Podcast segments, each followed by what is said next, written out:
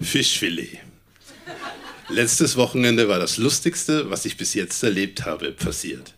Hübsch hatte zur Hausparty eingeladen, weil ihn seine Eltern tatsächlich allein in dem großen Haus gelassen hatten. Das verstehe ich nicht. Hübsch ist zwar ein lieber Kerl, aber wir sind halt ein wilder Haufen. Vor allem Link. Was der angestellt hat, war zu viel. Nur damit musst du quasi rechnen, wenn du ihn einlädst.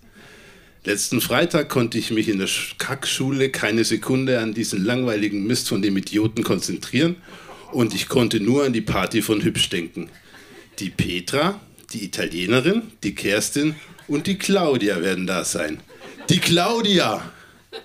Die hat schon mit so vielen herumgemacht, da wird es Zeit für ein kleines Dingsbums mit mir, habe ich mir gedacht. Falsch gedacht, stellte sich heraus.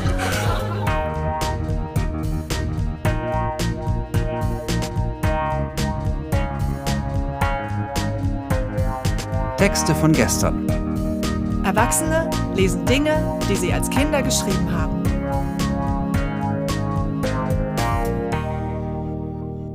Texte von gestern ist eine Veranstaltungsreihe, bei der ganz normale Leute auf die Bühne kommen und Texte vorlesen, die sie als Kinder, Jugendliche oder junge Erwachsene geschrieben haben. Das können Tagebücher sein, Briefe, Kurzgeschichten, Gedichte, Schulaufsätze, Wunschzettel, Fanfiction oder oder oder. Inhaltlich sind keine Grenzen gesetzt. Texte, die man in dem Moment mit himmelhoch jauchzendem Pathos verfasst hat und die uns heute zeigen, wie wir die Welt damals gesehen haben. Wir erinnern uns, wie es für uns damals war und feiern gemeinsam die Tragödien, Absurditäten und die Kleinigkeiten des Aufwachsens. Bei unserer Januarshow im Berliner Monarch hat Tibor wieder sein Tagebuch mitgebracht, aus dem er auch im Dezember schon vorgelesen hat. Damals ging es um ein verstörendes Erlebnis mit der Polizei. Heute hingegen geht es, wie Tibor selbst sagt, nur um Alkohol und Sex. Vorher muss man eigentlich nur wissen, dass der Dödel, der örtliche Getränkehändler in Tibors Heimatort in Franken war, also eine wichtige Anlaufstelle für 16-Jährige, die regelmäßig Party machen. Mein Papst fuhr uns am Samstagabend nach Himmelgarten zu hübsch. Er hat ein echt großes Haus. Die Party fand im Keller statt und wir waren die Letzten, die kamen. Da wir über Nacht blieben, hatte ich einen Schlafsack mitbekommen, der groß genug für Claudi und mich war. als wir ankamen, war die Party schon am Laufen und als ich Erdreich sah, wusste ich, was laufen wird. Alkohol und Abschießen. Erdreich ist auch 16, nur sieht durch seine verheilten Pickel wie 23 aus und bekommt deshalb vom Dödel so viel Alkohol, wie er nur will. Auf der Party lief die ganze Zeit Hurz von Habe Kerkeling und ich saß an der Kellerbar und habe angefangen, mir Mut anzutrinken. Claudi würdigte mich keines Blickes und ich war total gefrustet deswegen. Plötzlich war Link weg und circa eine halbe Stunde später kam er mit was zu essen wieder in den Keller. Gebratener Fisch. Wir aßen ihn, obwohl er muffig schmeckte. Ich meinte noch zu ihm, dass es wohl ein alter Karpfen war, den er da gebrutzelt hat. Ein paar fremde Gesellen waren auch da, standen aber in der Ecke und haben getuschelt. Rollerfahrer, pah. Ich hatte eine gute Unterhaltung mit Petra. Wusste gar nicht, dass sie mit 17 verheiratet wurde und jetzt schon geschieden ist. Egal, so klein und zierlich wie sie ist, kommt sie mir eh wie ein Junge vor. Auch wie sie spricht. Die Italienerin fragte mich noch, welche Farbe mein Schwanz hat und ob sie ihn mal sehen darf. Ich weiß nicht mehr genau, was ich geantwortet habe, nur war sie dann etwas irritiert und auch beleidigt. Irgendwas mit ihren Pickeln auf jeden Fall. Wir soffen dann um die Wette. Claudi wurde mir egal und das Lied auch. Es muss ein oder zwei Uhr nachts gewesen sein, als nur noch Link, Erdreich, Orhan und ich an der Bar waren. Die Rollerfahrer sind ein paar Mädels abgerauscht und wir hatten schon mächtig ein Sitzen. Es wird dann verschwommen, an was ich mich erinnere. Erdreich sagte, dass er seit 20 Minuten aufs Klo muss, nur sind beide besetzt. Ich musste auch schon ewig pinkeln und da der Druck wehtat, nahm ich einfach eine Maß und pinkelte rein. Erdreich nahm ein Weizenglas. Nur musste er mehr pinkeln, als reinpasste und so hat er sich schnell noch eine Maß genommen, in, in der noch etwas Bier war. Ich weiß auch nicht warum, aber wir stellten die Gläser wieder auf die Bar und unterhielten uns über die heiße Lehrerin, die neu in der Schule war und echt scharf. Auf einmal kam Hübscher reingerannt.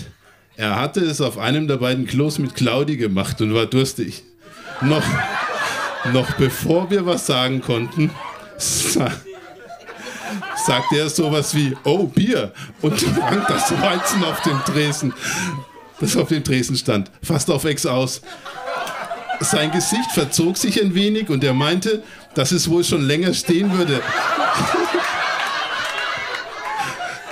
Weil es schal schmeckt und schon lauwarm ist. Wir fielen vor Lachen vom Stuhl und Hübsch lachte wohl mit. Bis Erdreich ihm sagte, dass es ein Pissbier war, was er getrunken hat und dass es unsere war. Hübsch hielt sich den Mund und rannte raus. War aber nur Show, er musste nicht kotzen oder so. Unsere Bäuche taten vom Lachen weh. er hatte so viele Tränen in den Augen, dass ich nichts mehr sehen konnte. Dann gingen wir ins Billardzimmer Zimmer und ich schlief wohl recht schnell ein. Kein Wunder nach dem Lachflash. Irgendwann, ich weiß nicht genau, wie spät es war, wurde ich durch, im Halbschlaf wach. Die Italienerin war mit Claudi über meiner Hüfte. Sie hatte meine Hose geöffnet und schaute sich mein Ding an. Der ist ja gar nicht lila, hat die Italienerin gesagt. Ich habe irgendwas gesagt, da war ich zu besoffen und müde, um äh, mich irgendwie daran zu erinnern. Am nächsten Vormittag holte uns mein Paps ab, nur Link war unauffindbar. Am Sonntag musste ich meine Kater kurieren. Es passierte nichts bis Donnerstag. Link kam erst am Dienstag wieder und erzählte uns, dass einer der Rollerfahrer mit ihm noch ein Hühnchen zu rupfen hatte und ihn verschleppt hat. Er muss wohl in Tschechien mit 20 Mark ausgesetzt worden sein. Ob das so stimmt, weiß ich nicht. Ich denke, er war eher im Jugendarrest. Jedenfalls sprach Link, Link, uns in der zweiten Pause an und fragte, wie uns sein Fisch geschmeckt hat. Ich wusste erst nicht, was er meinte, nur fiel mir dann sein Mitternachtsdeck bei der Party wieder ein. Er lachte so fies und ging dann wieder weg. Hübsch kam dazu, wir quatschten über seine Erfahrung mit Claudi und ja, ähm, die ja im Nachbarort wohnt.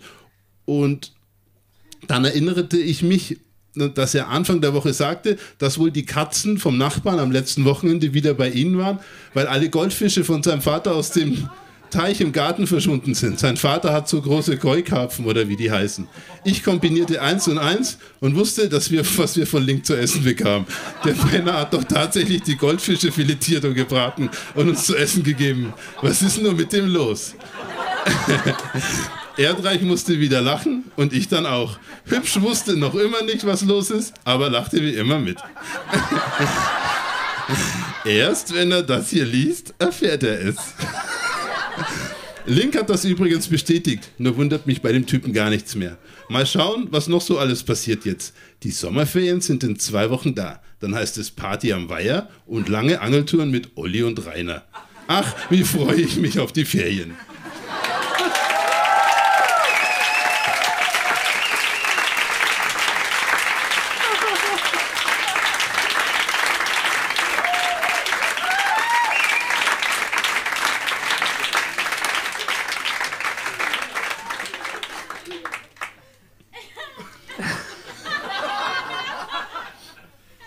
Bist du sicher, dass das so passiert ist? Ja, also. Weil das, das ist im Wesentlichen jeder Teenie-Film, der je gedreht wurde. Ich. Das war 1992 im Juli in einer fränkischen Kleinstadt weit weg von Schlemmer und ähm, ja, es ist 100% alles so passiert. Vielen Dank an Tibor.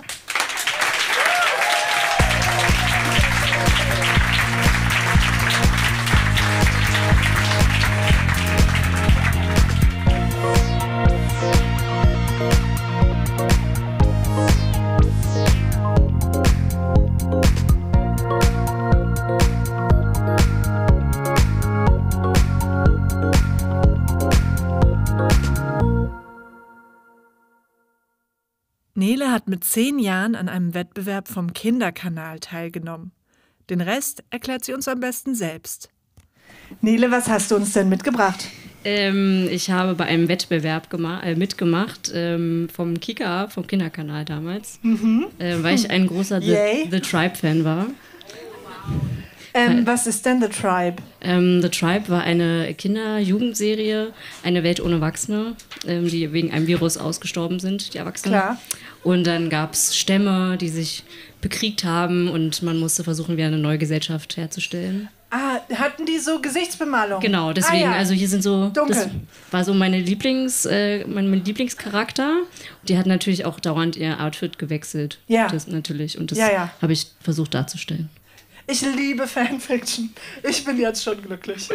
ähm, ich wünsche euch ganz viel Spaß mit Nele von gestern.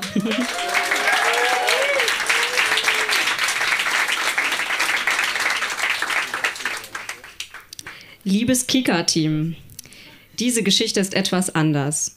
Sie basiert auf einem Traum von mir. Ich wollte die Geschichten der Mallretten mal verändern.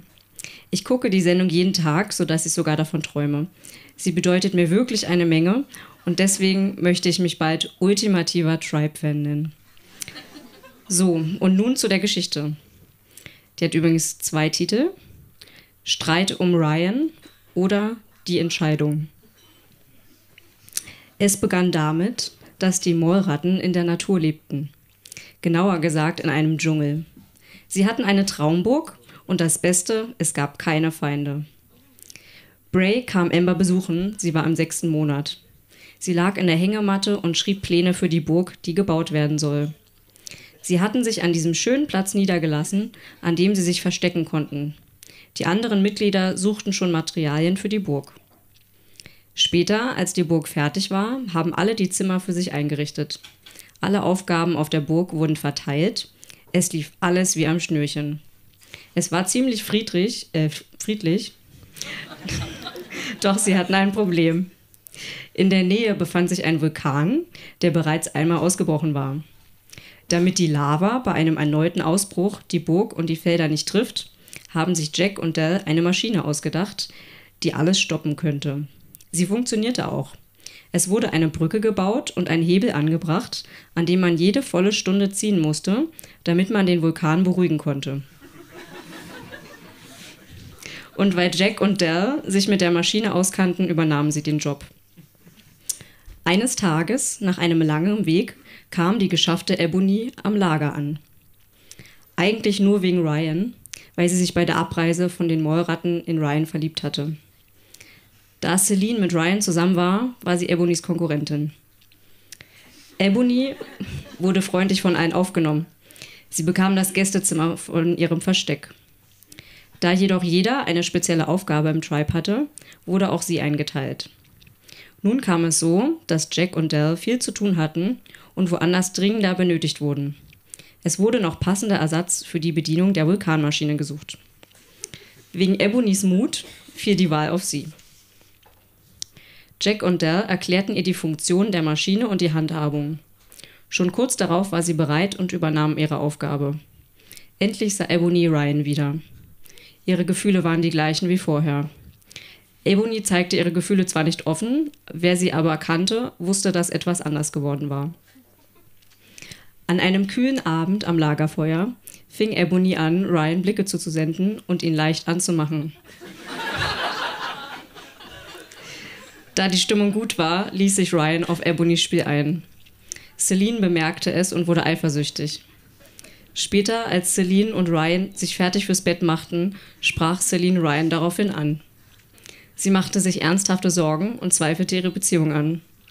Er beruhigte sie sofort mit sanften Worten. Ebony stritt gegenüber Celine ab, dass sie sich in Ryan verliebt hatte und forderte sie auf. Wenn du es wirklich wissen willst, dann komm heute Nacht Punkt um 11 zum Vulkan. Celine kam 22.50 Uhr. Sie machte Ebony Vorwürfe und griff sie dabei an. Auf einmal sah Ebony Ryan, der das mit angesehen hatte, doch sie tat so, als wenn sie ihn noch nicht bemerkt hätte. Ebony ging in dieser Angelegenheit vorsichtig vor, um bei Ryan keinen falschen Eindruck zu hinterlassen. Sie wich langsam und ängstlich auf die Brücke. Sie wollte eigentlich den Hebel ziehen, doch es kam alles ganz anders. Plötzlich rutschte sie aus und hing am Rand der hölzernen Brücke. Celine sagte, na, Alboni, das hast du davon, denn ich ziehe nicht an dem Hebel und alle anderen werden dich beschuldigen. Ebony sagte, Hilf mir, die Lava kommt sonst. Sali äh, Celine ging, Richtung, äh, ging in Richtung zum Hebel, dachte aber nicht daran zu ziehen und sagte, ach nee, jetzt kommt ja jemand anders. Ebony, warte, ich helfe dir, schrie Ryan entsetzt. Ebony, ich rutsche ab. Er rannte zu ihr und in letzter Sekunde packte er sie. Celine zog schnell den Hebel, aus Angst, Ryan zu verlieren. Als sich der Vulkan wieder beruhigt hatte, schrie Ryan sie an.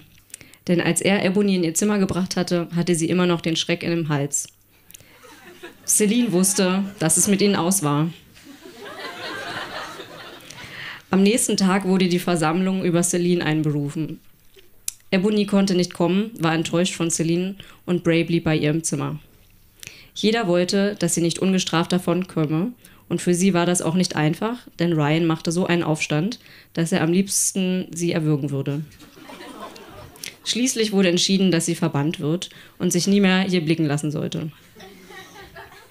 Eine Woche später war bei Ebony wieder alles okay. Doch wie konnte sie Ryan von ihrer Liebe überzeugen? Am nächsten Abend beim Feuerlager standen sie beide auf der Brücke und guckten den anderen zu. Auf einmal sagte Lex, na, ihr tote Täubchen, küsst euch. Jeder guckte zu ihnen und alle feuerten sie an. Schließlich ließ sich die schüchterne Ebony küssen und abends gingen sie zusammen ins Bett. Ebony und Ryan wurden glücklich. Ende.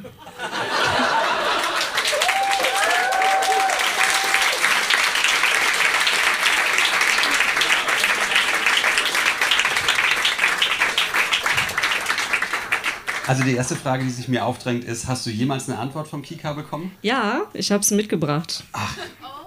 Ich habe ein Autogramm, weder von Ebony bekommen, noch von jemandem, der in der Geschichte vorkam, aber sehr wichtig ist.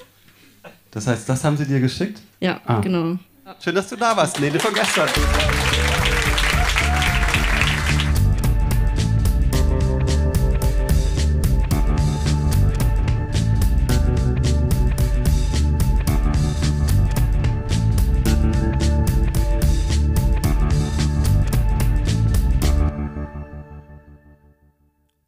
Als Herbert kurz vorm Abitur stand, hielt er in seiner Schule eine Rede für die Unterstufenschüler, in der er sie auf ein Problem aufmerksam machte, das 1964 drängend und neu war. Das Ganze nannte sich Andacht, hatte aber keine religiöse Ausrichtung, eher eine moralisch belehrende. Unterstufenandacht im Ratsgymnasium Goslar am 15. Juni 1964. Also stellt euch jetzt mal vor, ihr seid jetzt alle so um die 11, 12. euch allen ist selbstverständlich, dass ihr in einer Familie geborgen lebt und ein Zuhause habt. Euch ist selbstverständlich, dass ihr jeden Tag genug zu essen habt, dass ihr nicht nur die allernotwendigste Kleidung von euren Eltern bekommt, sondern dabei sogar auf gewisse modische Erscheinungen Rücksicht genommen wird. Euch ist auch selbstverständlich, dass ihr bei Krankheit gepflegt werdet. Und über all dem das hinaus kennt ihr sogar einen gewissen, wenn auch nicht bei allen gleichen Grad von Luxus. Kurz, ihr werdet mit viel Aufwand und Sorge behütet und beschützt. Und man versucht euch das Leben so angenehm wie möglich zu machen. Der Grund, warum euch das alles so selbstverständlich ist, ist der, dass dies mit euch einfach geschieht ohne dass ihr Einfluss darauf habt. Und deshalb macht ihr euch auch keine Gedanken darüber. Gedanken macht ihr euch über etwas anderes, denn ihr habt ja auch Ansprüche an das Leben. Das heißt, ihr habt Wünsche. Viele solcher Wünsche sind euch schon erfüllt worden. Vielleicht einmal ein Roller, eine elektrische Eisenbahn, später ein Fahrrad. Und viele, wenn auch nicht alle Wünsche werden euch noch erfüllt werden. Das sind eure materiellen Ansprüche an das Leben. Arm ist in euren Augen praktisch der Mensch, der sich solche Wünsche nicht erfüllen kann. Etwa ein Mann, der arbeitet, schwer arbeitet, um sich, seiner Frau, seinen Kindern satt zu essen und ausreichend warme Kleidung zu geben. Denn das ist dann wohl noch das Mindeste, das der Mensch braucht, Und, und ihr werdet alle ganz selbst fühlen, dass jeder Mensch ein Recht auf diese Dinge hat, um nämlich überhaupt leben zu können. Dass es aber doch eine Armut gibt, die unvorstellbar größer ist als die, die ihr vielleicht kennt, das zeigt dieser Bericht aus Indien, den ich vorlesen möchte. Ein junger Hamburger Kaufmann, Hans Alfred de Boer, kam auf seiner Weltreise nach Madras, einer Millionenstadt in Südostindien. Und über das, was er dort erlebte, schreibt er Folgendes. Und genau das lese ich jetzt nicht vor. Das ist heute allgemein bekannt, das äh, schreckliche Elend von Kindern, Millionen von Kindern, die auf der Straße in totalem, totalen, in, in absoluter Armut leben. Das wurde hier in dem Text beschrieben, für uns damals völlig neu und unvorstellbar. Um das alles in seiner ganzen Bedeutung zu verstehen, müsstet ihr euch vielleicht einmal vorstellen, ihr selbst wäret als Kind eines solchen Inders geboren, der der untersten, der ärmsten Gesellschaftsschicht angehört. Ihr habt noch viele Geschwister und eure Eltern, die selbst hungern, können euch auch nicht genug zu essen geben. So seid ihr ein ganzes Leben lang unterernährt. Ihr leidet ständig Hunger und zum Spielen seid ihr nicht kräftig genug. Vielleicht könnt ihr in die Schule gehen und etwas lernen. Und dort wird auch eine Schulspeisung angeboten, die der Staat oder ein reicher Spender bezahlen. Ein Lichtblick. Aber dort in der Schule könnt ihr nur zwei oder drei Jahre bleiben. Vielleicht sterben nun eure Eltern, während ihr noch sehr jung seid. Denn die Lebenserwartung dieser Armen in Indien ist wegen des Hungers und starker Anfälligkeit gegen Krankheiten infolge der Unterernährung sehr gering. Und jetzt seid ihr ohne Zuhause und steht auf der Straße. Ihr müsst euch nun klar sein, dass es praktisch keinen Ausweg mehr gibt. Denn im Moment sind Millionen andere Kinder in Indien in derselben verzweifelten Lage wie ihr. Und natürlich auch Millionen von Erwachsenen. Was es da bedeutet, wenn hilfsbereite Menschen einen solchen halbverhungerten Jungen aufnehmen, ihm satt zu essen geben und ihn etwas lernen lassen, womit er später selbst seinen Lebensunterhalt äh, verdienen kann, das könnt ihr jetzt ermessen. Es kommt eine Lebensrettung gleich. Natürlich versucht der indische Staat auch diesem Elend abzuhelfen. Aber der Staat ist jung, erst 1947 selbstständig geworden und die Not ist, ist viel zu groß, um in kurzer Zeit beseitigt zu werden. Aber darüber hinaus gibt es ja dieses Problem nicht nur in Indien. Man rechnet damit, dass auf der Welt allein 600 Millionen Kinder hungern. Das entspricht dem Zehnfachen der Bevölkerung der Bundesrepublik. Ich habe euch das euer Leben geschildert und habe das jener anderen Kinder dagegen gestellt, um euch zu zeigen, dass es sich schon lohnt, einmal über all die vermeintlichen Selbstverständlichkeiten nachzudenken, die für einen großen Teil der Weltbevölkerung gar keine Selbstverständlichkeiten sind. Die Männer, die Hans Alfred de Boer in Madras besuchte, haben einen Weg gefunden, wie in Indien und in aller Welt das Recht auf Leben, das wir selbstverständlich genießen, auch denen verschafft werden kann, denen es genommen ist. Ihre Liebe zu diesen Menschen, denen sie helfen, ließ sie diesen Weg finden. Und wir sehen, dass eine Welt ohne die helfende Kraft der Liebe eine Hölle ist. Wir sind nur zu geneigt, der Wissenschaft und der Technik die Macht in der Welt zuzusprechen.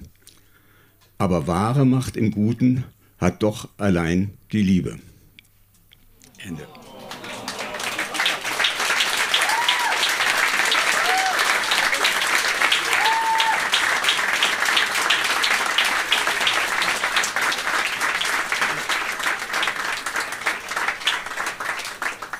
Hart, ne? Kannst du dich noch erinnern, wie die Fünfklässler reagiert haben? Nein. Schade. Ich, du überraschst uns immer wieder. Ich erinnere mich an den ersten Text, den du gelesen hast, für alle, die da nicht dabei waren. Es war ein ziemlich zwanghafter Reisebericht, bei dem du alle Bahnhöfe einzeln aufgezählt hast, durch die ihr so durchgetuckert seid. Alle, alle einzeln. Dann haben wir von dir den wohl rührendsten und gleichzeitig nerdigsten Liebesbrief ähm, gehört, den du damals an deine Frau geschrieben hast, wo du einen Physikervergleich angestellt hast. Ähm, und sie hat dich trotzdem geheiratet, du bist heute auch hier. Auch heute wieder hier, ja. Und jetzt hast du uns das mitgebracht. Ähm, wie ist das für dich, wenn du das jetzt liest? Äh, ja, ich hielt es anfangs erst gar nicht dafür geeignet, hier überhaupt gelesen zu werden. Und äh, wenn ich das wieder lese, dann habe ich eine ganze Reihe von Dingen, die mir auffallen. Also heute ginge dieser Text schon gar nicht. Da ist nur von Männern die Rede, die irgendwas äh, zum Leben herbeischaffen müssen, von Jungen, die gerettet werden müssen. Äh, verständlich, ich war an einem jungen, reinen jungen Gymnasium. Das Mädchengymnasium lag ganz am anderen Ende der Stadt. Du hast gerade gesagt, ähm, dass du dir unsicher warst, ob du den mitbringst. Ich sage vielen, vielen Dank, dass du den Text geteilt hast und deine Gedanken dazu auch. Herbert, vielen Dank.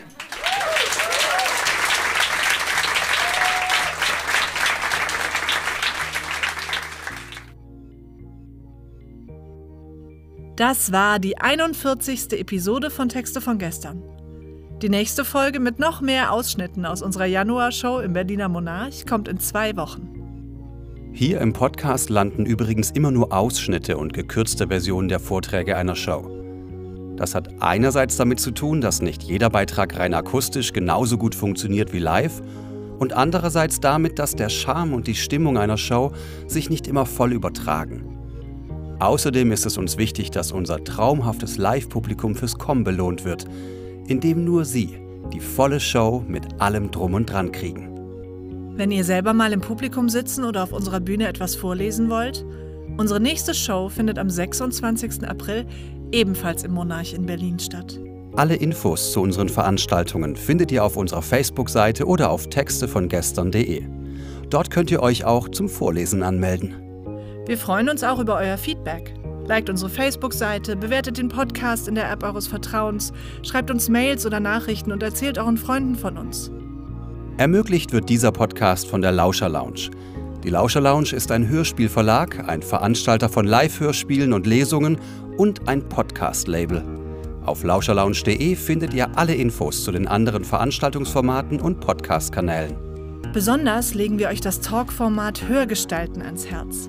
Dort sprechen Josef Ulbich und Elias Emken bei einem Getränk mit Größen der Synchron- und Hörspielszene und erhalten einen persönlichen Einblick in deren Leben und Schaffen. Produziert wurde dieser Podcast vom Lauscher Lounge Podcast Team im Hörspielstudio Kreuzberg. Die Musik ist von Tillmann Erhorn und das Artwork von Laura Trump vom Studio Schönlaut. Für die Veranstaltung und die Kommunikation sind Annabel Rühlemann, Katharina Kokinos und Hanna Nickel verantwortlich. Die Moderatoren sind Marco Ammer und Johanna Steiner. Wir danken unserem großartigen Publikum und allen, die sich mit ihrem Text von gestern auf unsere Bühne getraut haben. Na dann, bis zum nächsten Mal.